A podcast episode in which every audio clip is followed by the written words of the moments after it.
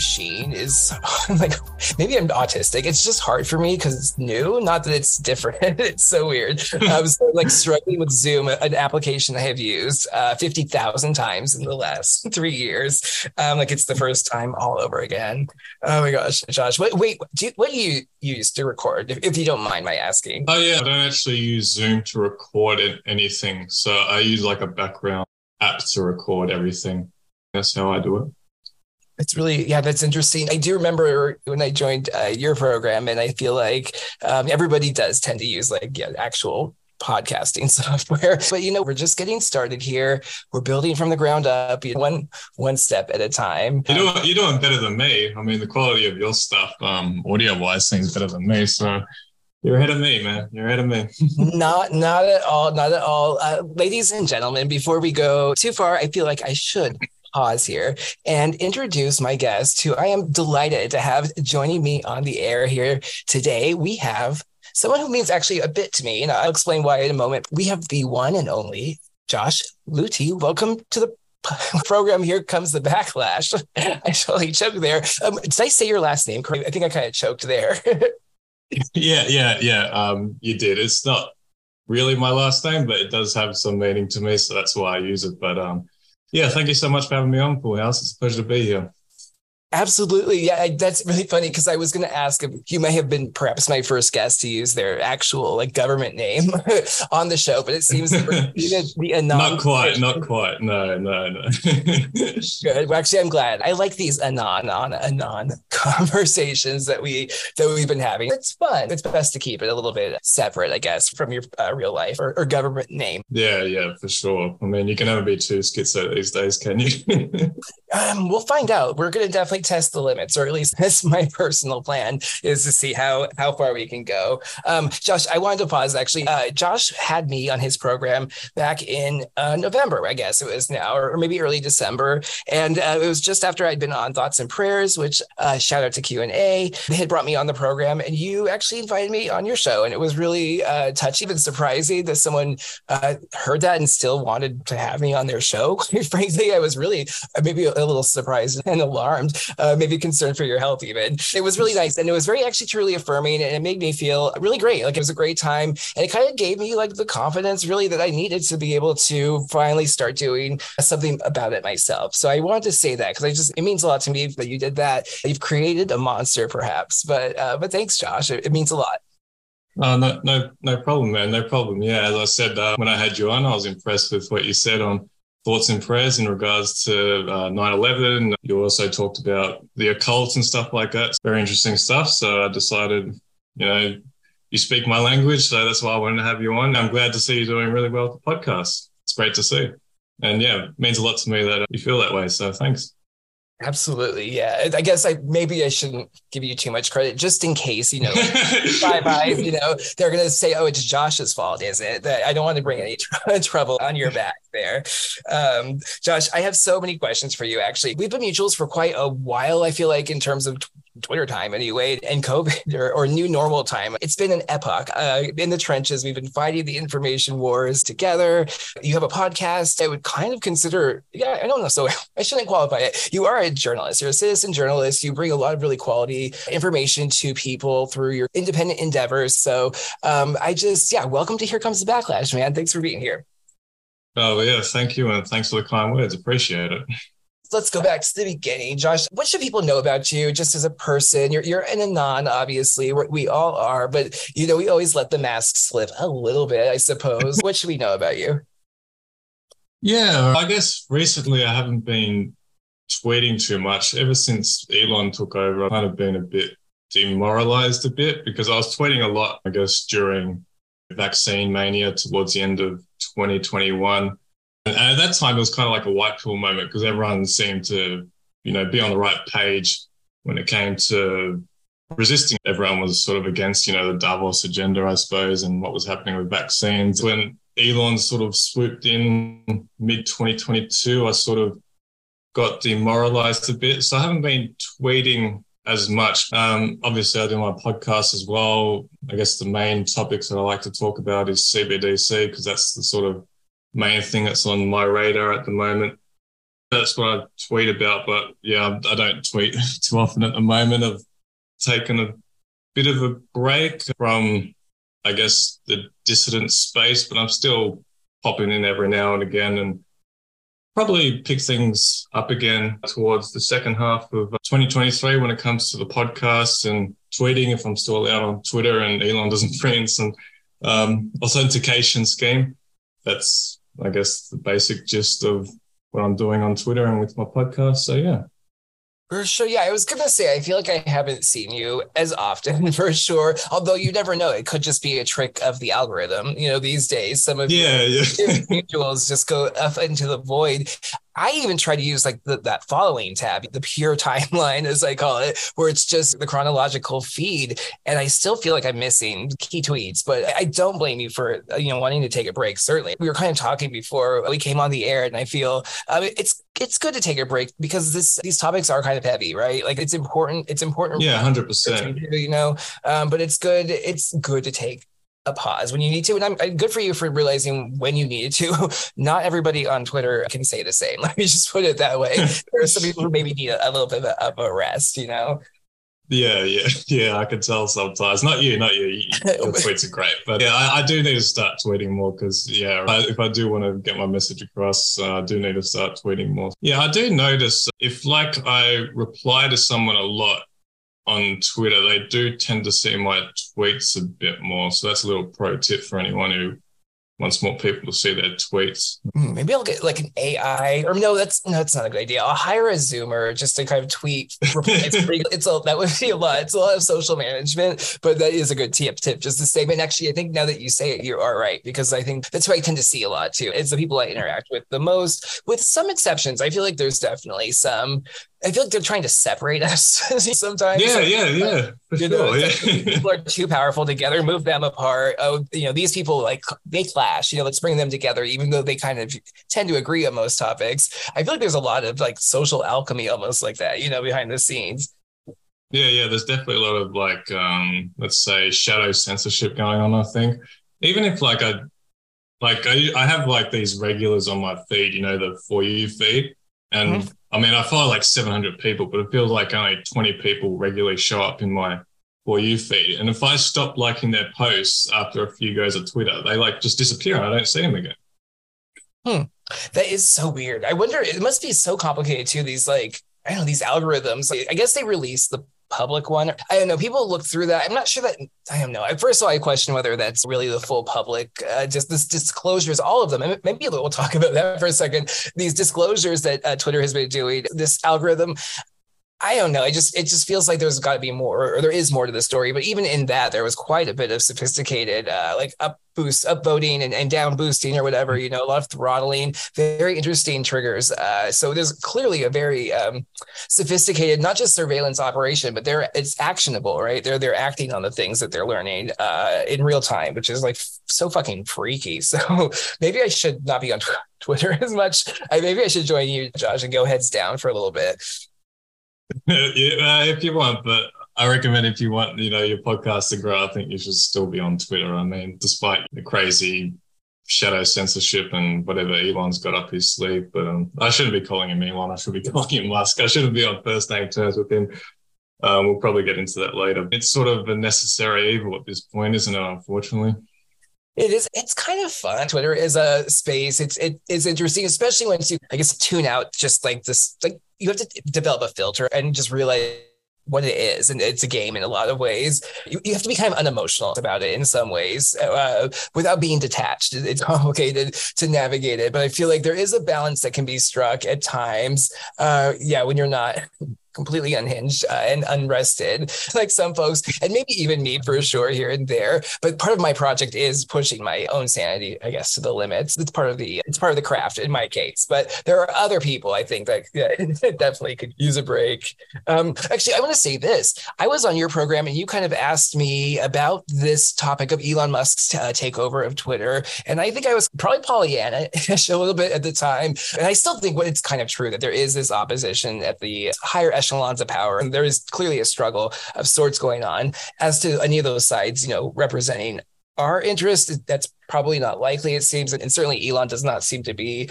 the freedom fighter that his biggest champions wanted him to be when he first took over Twitter.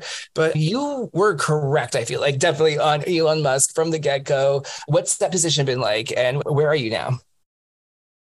Yeah, well, it goes all the way back to pre COVID, actually. I remember when um, he first showed up on the Joe Rogan podcast, I think it was late 2018 the one where he um, smoked weed and everyone went crazy. Mainstream media was like, "Oh, yuck, Elon's on Joe Rogan smoking weed," and then I guess the more maybe dissident right was saying, "Oh, look at Elon, he's so cool, he's on Rogan smoking weed." But I think a key thing that people missed out when on when that happened was I think Elon used that as a way to initially sell his Neuralink program. Because in that episode with Rogan, he talked a lot about the dangers of AI um, and how AI was going to overtake us. He was being sort of real. Um, it, it was a real sort of like creepy, you know, vibe that I got when he was talking about AI. And towards the end of the episode, he's like, "Oh well, that's why I've started Neuralink, and Neuralink's solution to how humans can keep up with AI." So I think that whole smoking weed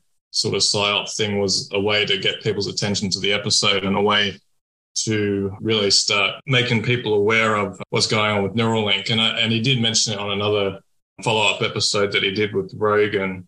Where it started for me with Elon. From a young age, um, you know, my mum, she uh, was always red pilling me. She's always sort of been red pilled. So I got a helping hand when it came to getting red pilled. I didn't have to do it myself. I got a lot of help from my mum. She would tell me stuff that oh, you know, one day people are going to have chips in their brains and hands, and people will be paying for things with a chip in their hand and stuff like that. And she would say everyone in Hollywood is a pedophile and that sort of thing. So pretty pretty creepy as like uh, you know, ten year old hearing that. I'm like, okay, all right, but um, it was weird because like you always have this sort of like um, default respect towards your parents but then my mum would say this crazy shit and I'll kind of be like, okay. And like at first growing up, I thought she was crazy. And then I see like how smartphones have developed from your basic iPhone to an iPhone where you can pay for your face and stuff like that. And how we've gone from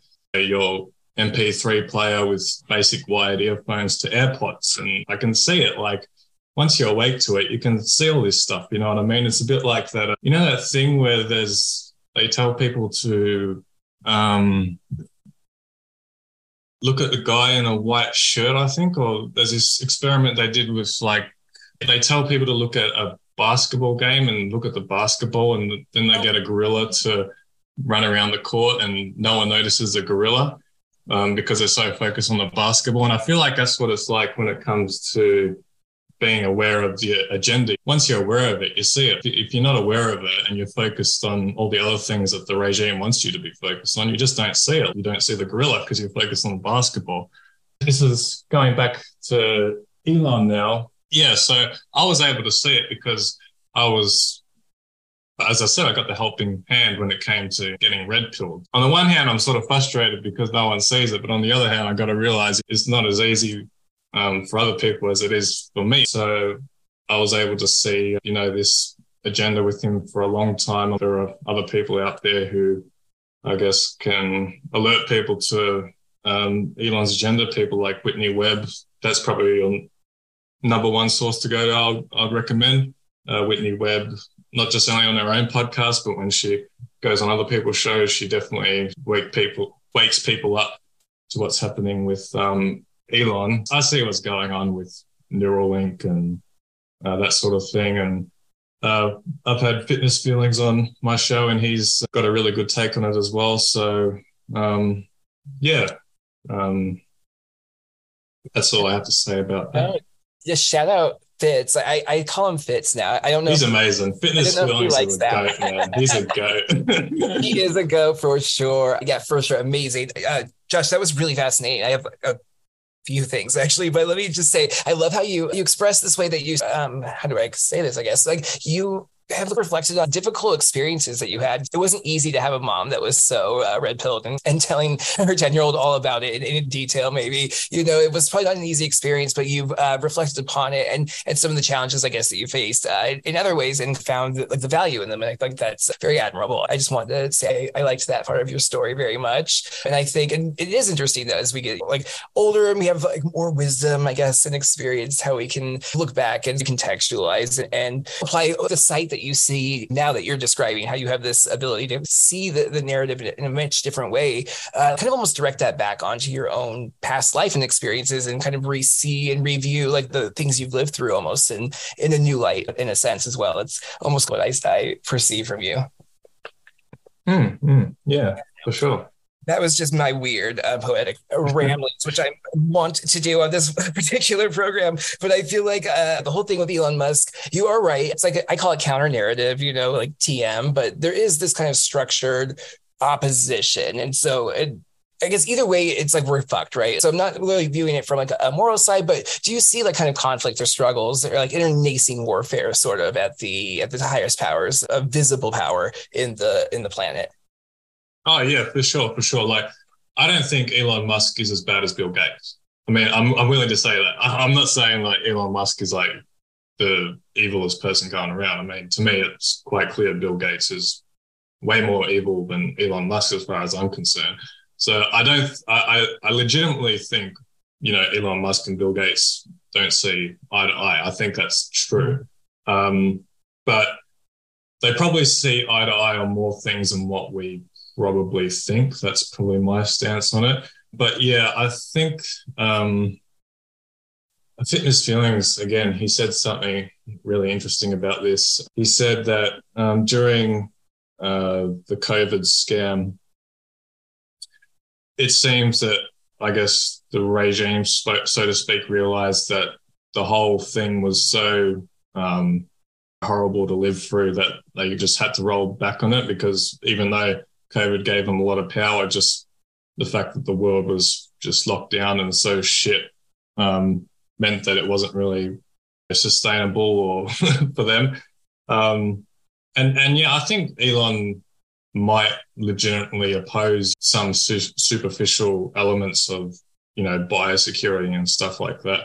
Um, but at the same time, it's kind of contradictory because he's championing the uh, Neuralink and stuff like that it's really complicated. I do see that there there is a struggle amongst the power structure up top. I think they see eye to eye on more things than we think. But in some ways, I think Elon, the fact that Elon has had to be the front man when it comes to social media now, I guess, is good in a way because it's better than having Bill Gates in charge. I mean, people were in support of Bill Gates doing all this stuff, and it'd be like totally um, black pill. The fact that um, I guess the regime has seen that it's necessary to put Elon in charge of something like Twitter is sort of like good news in a way.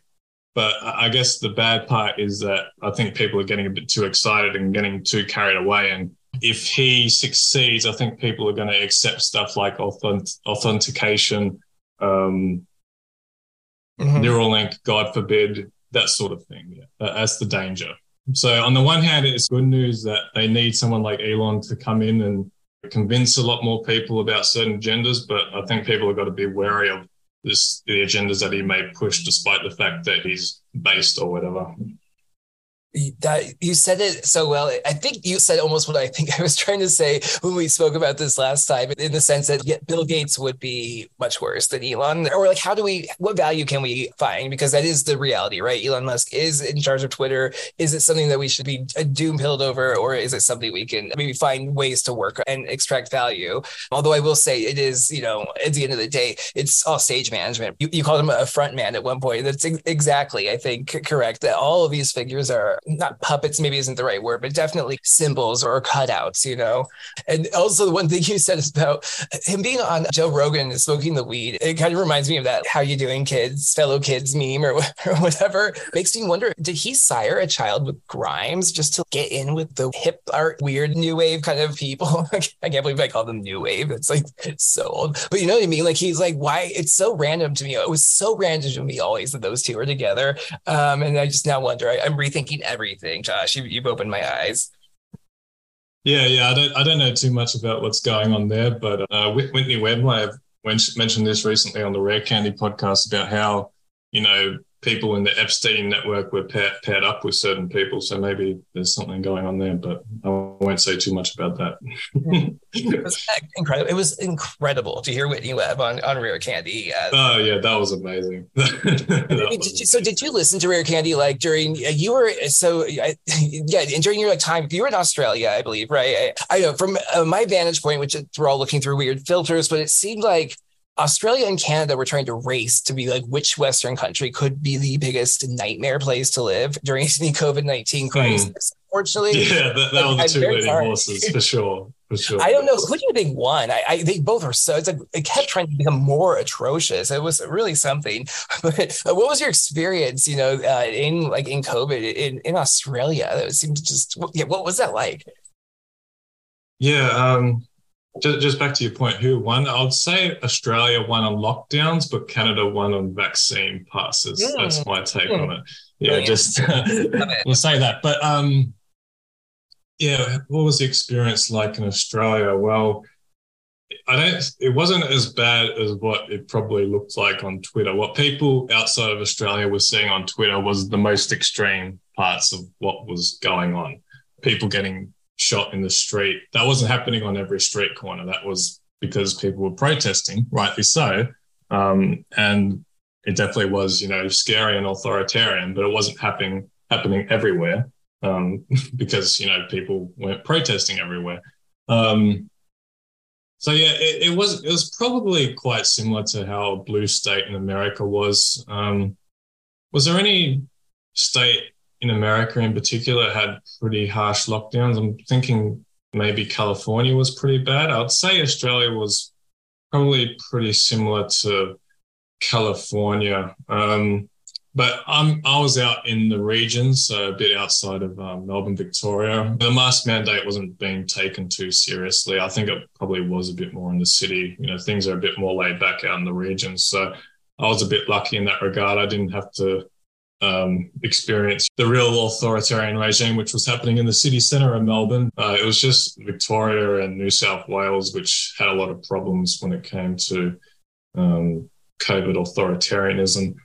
And, you know, as you said, Canada, Australia um, were probably the worst in the Western world when it came to lockdowns and vaccine mandates for sure. But it wasn't like Nazi Germany where 95% of the population were you know, fully on board with what was going on. In the city centre, it was taken pretty seriously, but apart from like the CBD area, no one really cared too much about vax passes. So that was like a white pill moment. Like you, you could go to a hairdresser or a restaurant and they wouldn't like be too fussed about mm-hmm. vaccine papers and stuff like that. So yeah, it wasn't as bad as what people outside of Australia may think. But yeah, despite that, it was bad in certain locations at certain times. I did hear pretty bad stories about, um, for instance, I heard one story, someone was just like in a car, like by themselves eating breakfast and cops were telling them to go home and stuff like that. And,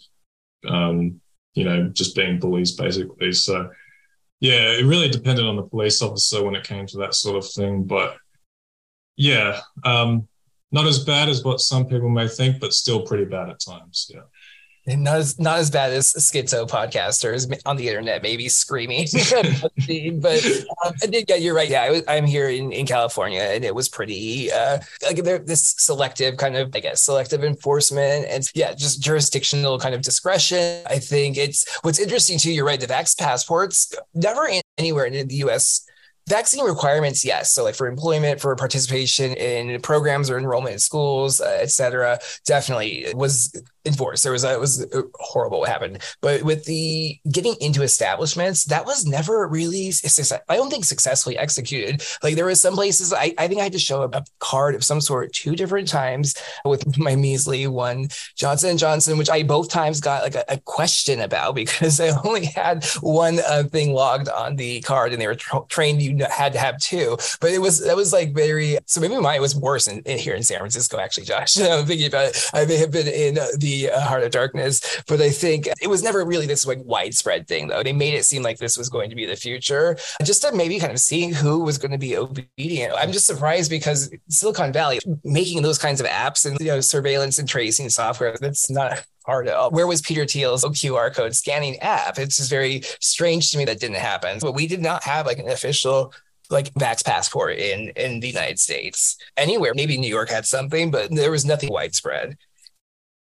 Oh yeah, oh, okay. Um, yeah, in Australia it was a bit more centralized, and there was like an actual vaccine certificate, which which was I think um, for the most part um, important for tracking vac status for employment. Pe- people managed to you know get like fake versions of it in order to go into venues because the bigger corporations were um, more on board with enforcing that for a little while. Um, but yeah, it was kind of crazy because I remember walking past the CBD and going past your regular big box retail store. Um, and there was literally people like lining up in like their hundreds just to go into um, big box store. I mean, we have a Myers here, which is like a sort of, you know, mainstream sort of fashion type store thing. And there were people like lining up waiting for probably half an hour just to go into a store. And that, that wasn't going to be sustainable. I think um, the corporations, the big corporations, try to enforce it a bit more. Small businesses didn't really give a shit, but um, yeah, I think they quickly realized that it wasn't going to be sustainable, and it only lasted um, for retail stores at least for um, a month. And so, yeah. it's funny us we were we're so wild west like you you literally would be carrying you, you could carry your card the actual paper certificate from the cdc was optional. You could show a picture of that card the carry in the us it's a little bit of a we function somehow at least for now but it's inner workings can be a bit chaotic at times. Um josh i wanted to ask you a question. Like so you were telling me that like as a youth um like your mom was telling you these kind of stories uh not stories i guess her her viewpoints of of the world that were like harsh and red pilled. Uh, it didn't sound like you were really necessarily buying into them all together then. Um, and then in COVID, I get at some point you you clearly at least became kind of um, aware of what was going on. That got mm. that vision, that sight that you you described. Was there like a single moment? Was it kind of an evolution? How what was the journey from then to now? Yeah, so um, as you said, like um, with my mum sort of red pilling me as I was growing up, like the more like I grew up, the more I could see things. But at, at that point, I guess I was like a semi normie. Like I could see what was going on, you know, with Face ID when the iPhone 10 came out, which was in 2017, and you know, you know, gave me a few goosebumps when I saw that. But the world was still kind of normal. There was not like a COVID event happening or anything like that. And as I said, you know, I saw what was going on the Joe Rogan podcast with Elon when he showed up there. I wasn't too um, focused on you know, uh, elite agendas, shall we say. Mm-hmm. Um, but yeah, when COVID hit, um, that, that's when I knew for sure something was up. And I guess the moment for me when it came to COVID was I, I actually just to go back a step. Now, initially when COVID happened, I was quite worried at the early stages that this had the potential to be something quite big because it started in China and the videos that were coming out of China and the fact that the mainstream media was hyping it up a lot um, did worry me because I knew China was a big player in geopolitics. Um, so yeah, you know, from late January to late February, everything was normal. It was just like a Chinese joke, really. But I was looking at the numbers and I said to myself, if it starts appearing in other countries, then I know this shit's going to be for real and lockdowns could quite possibly come to the West. I was looking at the numbers every day. And then in late February, I had a look and I saw there was like an explosion in Italy. And I thought, oh shit, here we go. This is it. And then the stock market crashed a few weeks later. And I'm like, yeah, we're in for it. It's happening. Um, so yeah, and then from late February to late March, you know, that was like total craziness, COVID mania. I'm sure it was very similar in the States. And supermarket shelves were being emptied and everyone was just losing their minds basically. I got caught up in it too, but at the same time, I felt, you know, that meme where the guy's, you know, sitting on his phone having takeaway and people are fighting in the background. I sort of felt like that a bit. Um, yeah.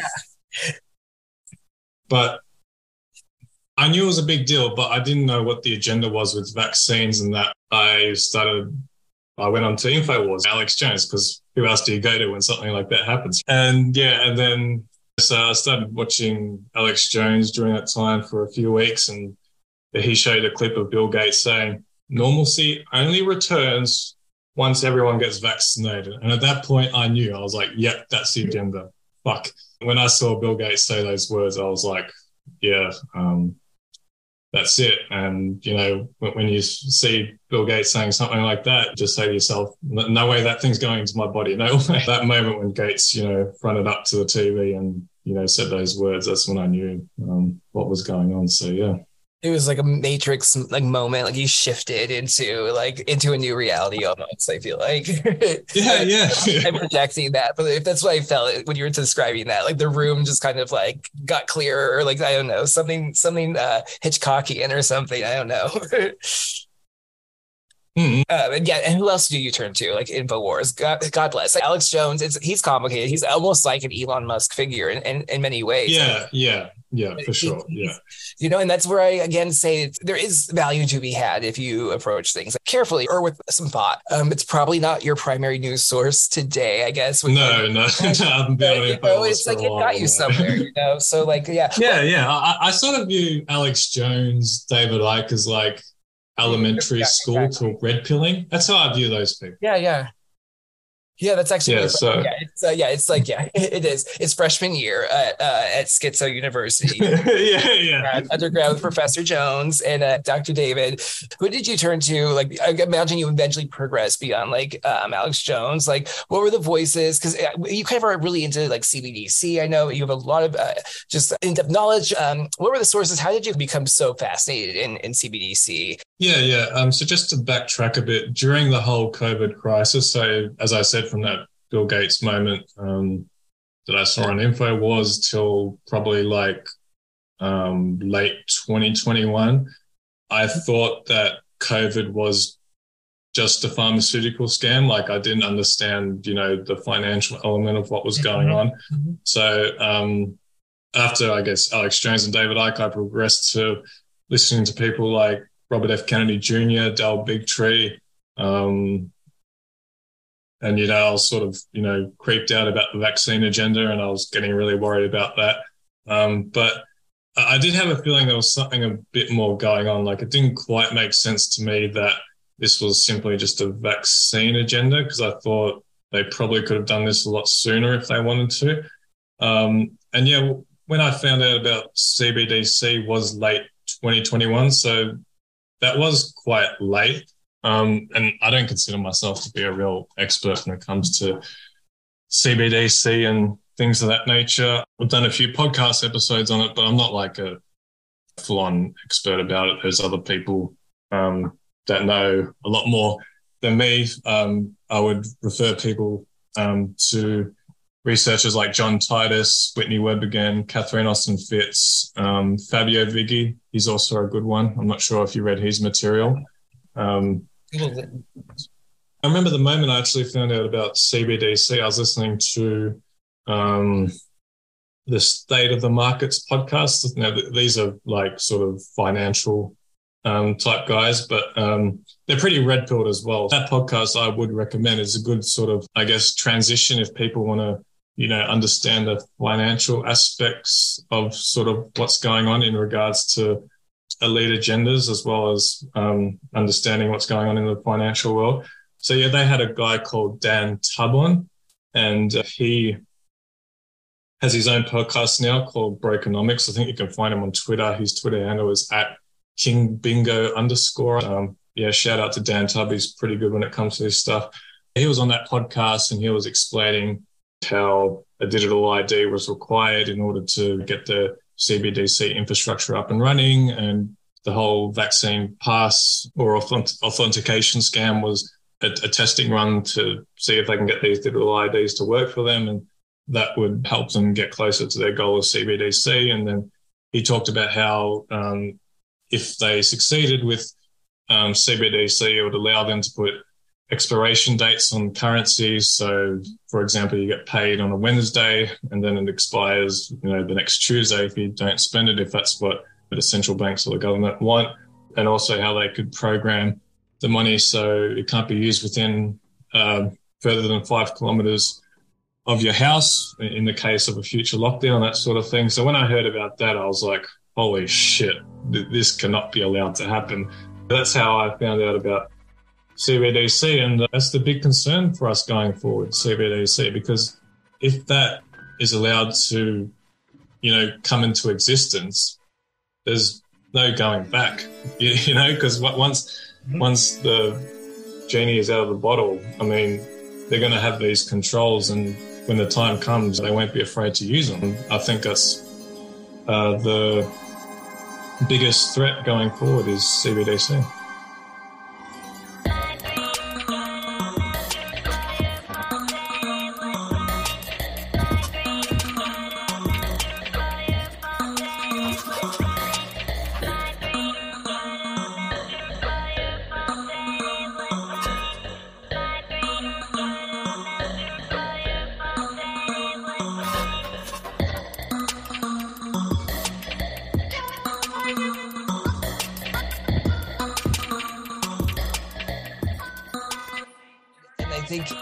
Said you're not an expert, and sh- sure, you're not like an economist or, or whatever, but no, no, not at all, not at all. Still, but you still, nonetheless, I think it's important the work that it is work. It's important the things that like you and I do in the sense this information has to get out, right? And it has to be transmitted to people as as, as best possible and as uh, you know, great scale as possible. And I think it was almost like the work is like translators, where there's there are the experts. A lot of the experts, of course, are bought off, and so they're not even speaking about the dangers of CBDC at all. And so you need people who do know and pass that information downstream. I'm delusional and schizo, but I would say I'm of the mind that really there is no such thing as as small influence or small impact because it's like mimetic contagion almost. Just one person transmitting an idea to one other person is all it takes for something to go forward and get bigger. dimensions to information on a different level, maybe too, or things can spread faster than we even realize uh, without two people talking. But nonetheless, let's just say that I think influence is misunderstood. We take it for granted, maybe in a sense. And I think don't underestimate yourself because I think you're doing important work. It is good to get that message out to people. People do need to hear this. And it's like the more people are talking about this, it, the whole system is so easy to shut down if everybody's on board, you know, there's, or even half of them. Mm, 100%, 100%. You know, we have to say, no, thank you. we just say, no, we're not doing that. It's, there's no violence. There's no scary war. It's just like, we're not doing that. It sucks. But really, truly, it doesn't have to be a, a war. You know, we can just say, no, thank you. And you're helping us say, no, thank you. Yeah. It's like guerrilla journalism. Like, I mean, you could, you know, just be at a bar or something and sort of just let people know, or, you know, you know, they're, testing out this digital currency in this particular country and they want to do this all over the world. And if, if this digital currency um, is allowed to happen, you know, they'll have these controls and that person might go tell 10 other people about it. And that's how the ripple effect happens. So, yeah, no one should underestimate, you know, the value that they could bring when it comes to resisting, however small it may be. It might sound a bit cheesy, but it's the truth. It is the truth, and that's the whole thing too. Like they want us to think things like that are che- like cheesy and cringe. We get conditioned to think that way, so we won't do it. It's so true. Uh, using cash is a good one, you know. Too it really very important. Very you know? important. Have you had the experience like where uh, Rare Candy? I feel like the uh, Glenn was posting about this, where you just like kind of I don't know using cash. It's nice. And you feel like you get I don't know. It sparks conversation about this very topic sometimes. Yeah, yeah, yeah. Uh, I'm a bit more of a reserved person, so I don't talk about enough, it when I'm using cash. But um, yeah, I've, I've actually thought about starting to, you know, um, reward people a bit who are using cash when, whenever I go out and pay for something. Like I'm thinking, of should I give people like 50 cents or a dollar if I see them using cash and as a little like pat on the back, are you're using cash and that's a good thing. It's important. You know, random, mm-hmm. random acts of kindness, people can do stuff like that. Uh, you you might not have to give people a dollar. You could just say to someone, "Oh, you know, I like the fact you're using cash. It's good." Um, just little stuff like that. It all helps. You know, it's part of the ripple effect, and it's important. But um, yeah, I would highly recommend to anyone use cash as much as you can. I know it can be tough at times in Australia. It's pretty easy to use cash here. I'm not sure what it's like over there in San Francisco, where you're from, right? Um, what was that? It's that they hate it here. They want to. You, you probably know how they feel.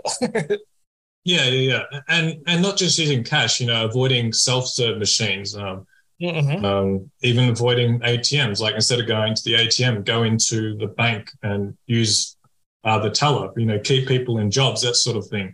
You know, you don't want to, you know, build this sort of AI infrastructure for these people. You know, like resistance starts at that level. Like, um, you don't have to um, go down to your city center and bang your chest and say you're not happy. Like, resistance uh, is more effective a lot of the time just being passive, just by resisting um, the things they want you to do, such as um, paying with card, using ATMs, using reward cards, all that sort of thing. Mm-hmm, mm-hmm. Preach, brother, preach, because uh, yes, effective resistance. That's very important. This whole banging on drum and making a whole gay little protest is so stupid. it's not effective. It is theater kid bullshit. Uh, it's doing something that actually, I don't want to say disruptive. It sounds kind of like leftist or whatever. People get uh, give me a side eye, but truly, that's direct action. Is if, if you're really going to make a difference, it can truly be nonviolent resistance. In fact, we used to do kind of in like the 9/11 uh, truth days. You would write things on like a dollar bill. You could write write down like oh I don't know a message or something. You know, Bush did 9/11 or something ridiculous. Maybe a little bit better, or uh, maybe you could write down Infowars.com and put it on on the bill. Uh, actually, I'm pretty sure I've seen that before, like a stamp from Infowars on there. Uh, I don't know. I've been thinking about pamphlets, literal pamphlets lately, and like, is that effective? Like finding something on a street or being given a piece of paper with information about CBDC or something. You know, I feel like that is underrated. I don't know this in the United States. Like our history is kind of based off of, off of pamphlets. We had some Revolutionary War figures who who did a lot of pamphleteering that got that message out. I don't know. That's just something I've been nine on lately because I, I don't have enough to do, Josh. I need to do something else, like make a pamphlet. yeah, yeah. I mean, I, have thought about this myself, like because I'm a I'm a big soccer fan. So um, when I was younger, I used to wear you know the Arsenal jacket, and when I'd go to the city, you know, sometimes a few people would you know approach me and say, "Oh, um, how do you think Arsenal's doing at the moment? So if you could wear a T-shirt saying, you know, um, use cash, and that could spark conversation with someone, um, and you know that that could be a an easier way to make people come to you instead of you going to them, like shoving information in people's faces. I think it's more effective when the person comes to you and they want to learn about the information themselves. It's when they become more interested in what you're talking about. So that's something I've thought about is, you know, coming up with a t-shirt that says use cash or say no to a cashless society or, you know, um, fuck the central bankers or something like that. You know, I think that could be a lot more effective than, you know, just trying to shove information in front of people's faces. Not to say that pamphlets are ineffective. They are to some extent. That's why, you know, real estate agencies um, and um, big businesses use coupons and they put in the mailbox because it does have some effect. But I think it can be much more effective if you make people come to you. So that's an idea that I've had. Mm-hmm, mm-hmm, totally. Oh my goodness. You're an Arsenal fan. If my sister ever finds out about my dissident podcast and finds out I had an Arsenal fan, she'll hate me even more than she a Tottenham fan.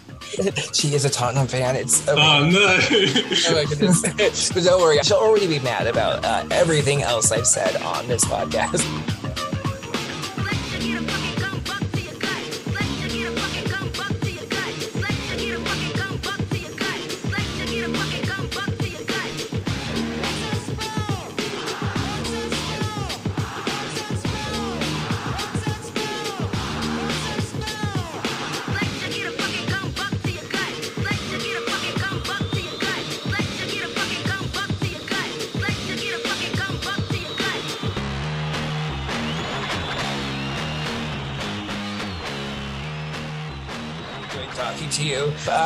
You know, uh, let's maybe just make fun of that horrible guy from the bank uh, for international settlements again together for like old times' sake because I love to bash him. You remember that video where he's like just talking about um, Agustin Carstens? Is that right? Yes, exactly. Yeah, his name. He's this, he's just this horrible giant thumbprint of a man. He's just like mushed and talking about he's basically just like wants to like eat all of your food. And he doesn't say this is the kind of pick up, but he's like, I want to eat your babies. It's kind of like the vibe I get from it. You know, it's just like feed the world. It's horrible, and I will control you. I don't know. I think there's something I feel like we can do with that. That clip I feel like is it's been used a lot because it's very persuasive. You know, like, uh, I don't know. That's the kind of leverage. I wish you could put that on a t-shirt. Oh my gosh, uh, uh, that's not a bad idea. That's not a bad idea at all. This guy wants to eat your babies. Ask me why. Fat Cat Central Banker wants to take all your money. yeah, maybe that's a little bit more uh, reserved and probably appropriate. Um, we, we, can sell both versions, Josh. Don't worry. Yeah, yeah, yeah. No, uh, Poolhouse version and the Luty version. exactly, exactly. We'll do it. We'll give the uh, we'll we'll source the money for our, our own uh, central bank during digital currency or, or, Bitcoin or something. Oh, hey, actually, really quick, uh, are you a Bitcoin person at all? Uh, sh- I don't know. Like, do you have any market advice for me? Um, just any question on the market and how are you feeling? Hot, cold, neutral?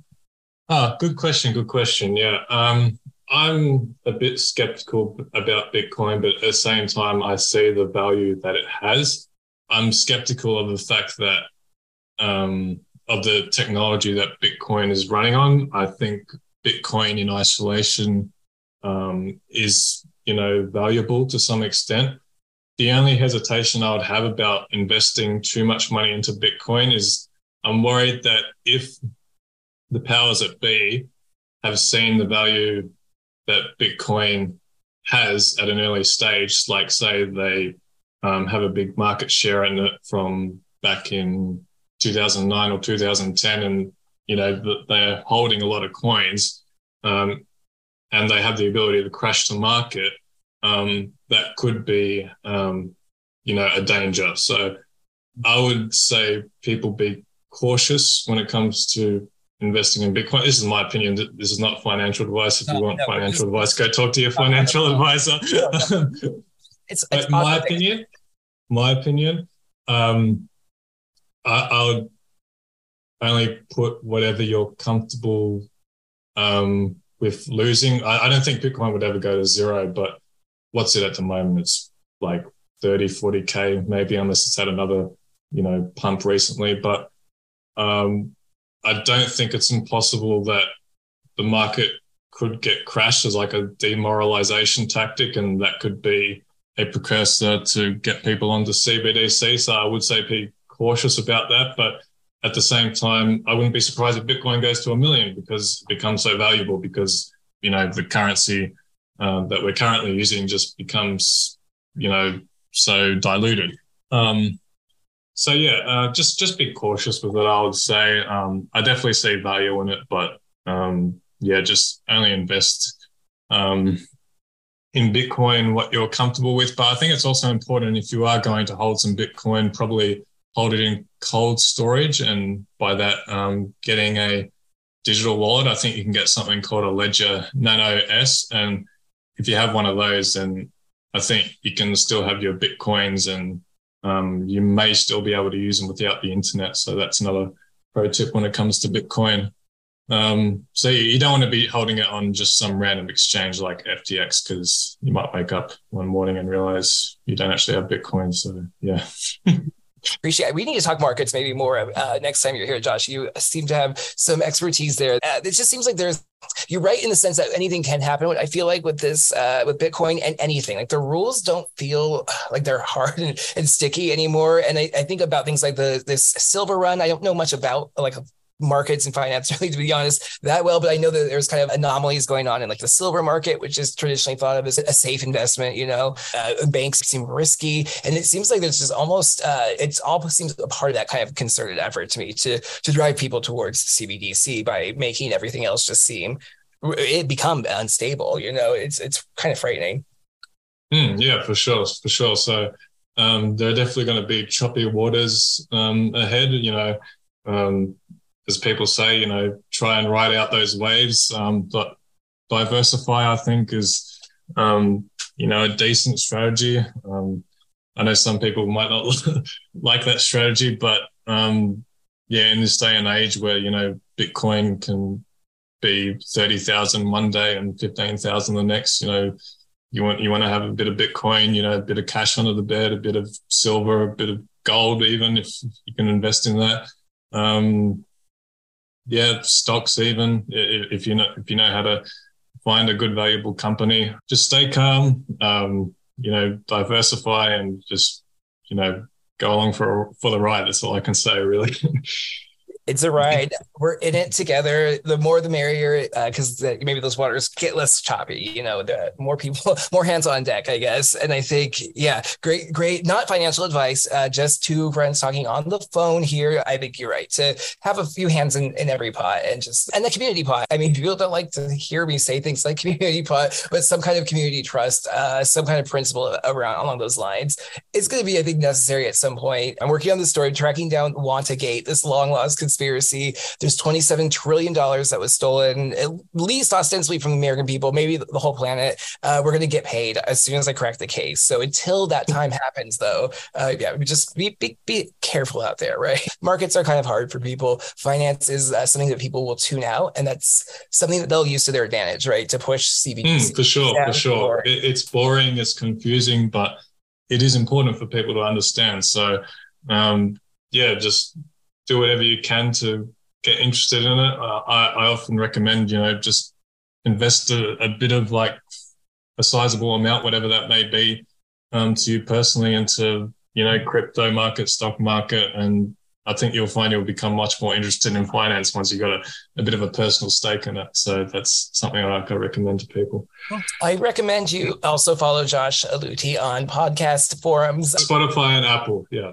I thank you for your. Uh, I'm, I'm, no expert. I'm no expert. No, that's exactly I, I just come point. in. that's my point. You're a translator. You can understand it so that you can bring it to people like myself uh, and other fellow non-experts. Right? You're able to kind of give us the elevator pitch and explain to us why it matters in a way that uh, people can glom onto very easily. And that's an important, uh, an important task. And I don't think you should discount it at all, my friend. Thank you for all of that work that you do. Okay, and thank you for being here, Josh Luty. What do you have a final final message uh, for the the people of the planet? Um, no, not really. I, will just say that um, we're probably going to be in a rough, in for a rough ride the next few years, and you know, do your best just to you know stay calm and you know. Um, keep a cool head. That's all I got to say, really. Um, but yeah, thank you so much for having me on. It's pleasure to be here, and I've thoroughly enjoyed it. Thank you so much for this. Thank you, Josh. You may have to teach me this uh, cool head, calm thing that you are describing. I'm not sure I've channeled that uh, that energy just yet, but uh, you know, old dogs can sometimes learn new tricks, I suppose. Uh, Josh, what is your uh, handle on Twitter.com? Uh, yes, so my Twitter handle is at Josh underscore Luty, and I I hope to be tweeting a bit more soon. So. Um, yeah, hopefully I'll start doing that.